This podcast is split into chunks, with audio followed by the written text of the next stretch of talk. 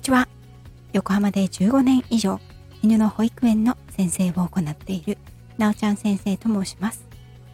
今回も世界一周の船旅にお付き合いいただき、ありがとうございます。前回はカナダ、ビクトリアからバンクーバーへ移動し、一言の再会を果たしたお話をしました。今回は出港より90日目、7月30日の様子をお伝えいたします。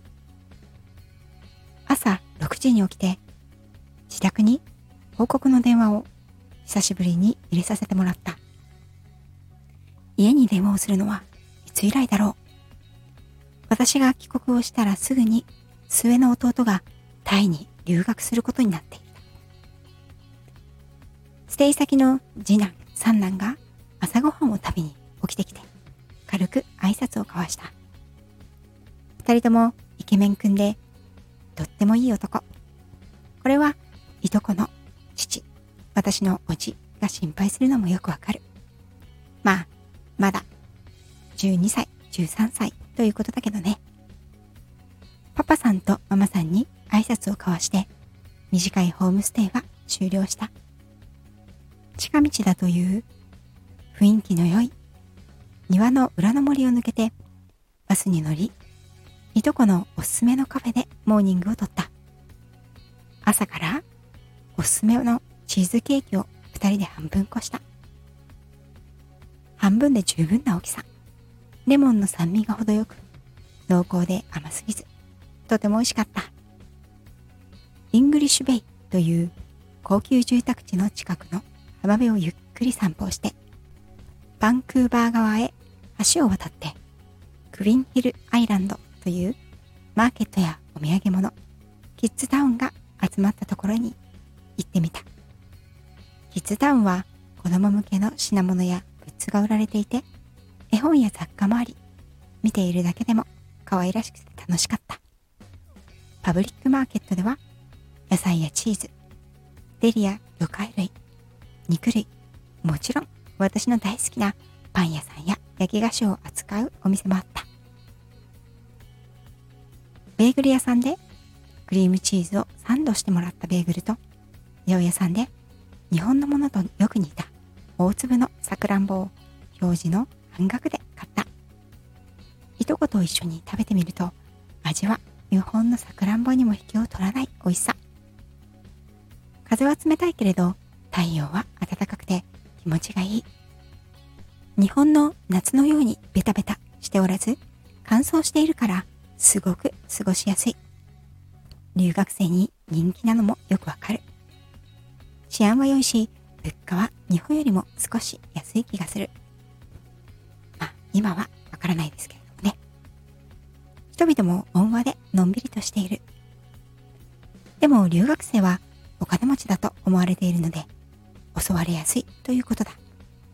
確かにタイや中東、中南米から来た留学生はとてもお金持ちで、日本人留学生が一番貧乏かも、といとこは言っていた。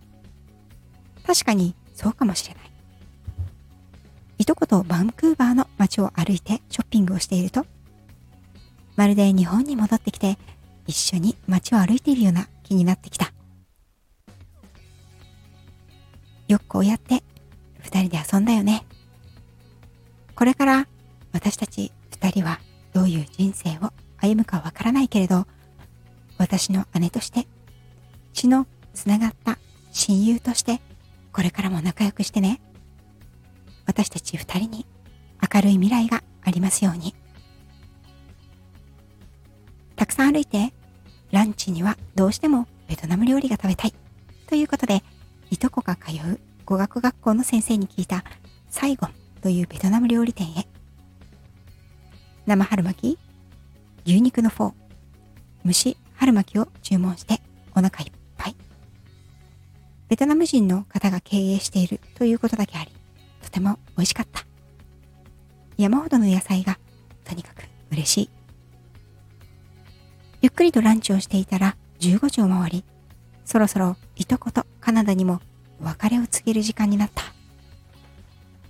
バンクーバー港に戻る途中、たくさんの乗船者に会い、私は知っている顔にいとこを紹介していった。最後に港の近くにあるいとこの語学学校へ寄ってみた。私はこの当時は留学などは全く考えてはいなかったのですが、諸外国の生徒が英語を学びに来る語学学校というのは一体どういうところなんだろうと興味が湧いたのでした。賑やかな街の中心にあるその学校は3階建てで10人から20人程度が入れそうな教室がいくつもあった。パソコン教室、カフェテリアも併設されている。韓国からの留学生が一番多いとのことだったが、日本人も負けないほど多いらしい。先生には、まあ、あなたも留学するの？と聞かれていた。学校内では英語以外は話すことが禁止とのことで気恥ずかしさを感じながら私たちも英語で話し始めた。日本人同士で英語で話す違和感は半端ない。けれど、ちょっとした留学生気分で楽しかった。港の入り口でいとことはお別れ。お互い頑張ろうね。元気で。また会おう。と固い握手をして別れた。小さな頃から姉のように慕っていたいとこと会えて本当に嬉しかった。ありがとう。出港を見送るね。と言ってくれたいとこだったが、バンクーバーの港から船が出たのは予定時刻の3時間後。そう、このバンクーバーは出港までとても時間がかかりました。それでもこのバンクーバーで過ごした時間は何年経っても私たちの共通の思い出として刻み込まれることになりました。この3年後、彼女は日本に帰国。私は船旅乗船の約1年後、イギリスへ留学。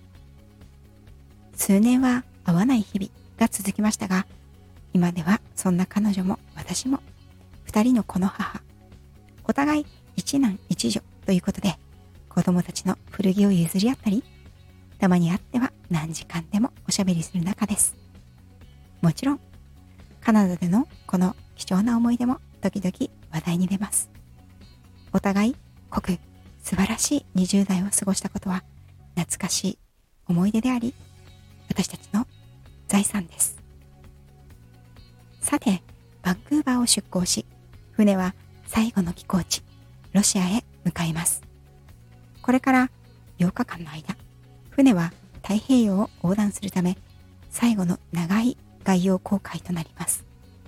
太平洋横断中、仙台では様々な催し物が行われました。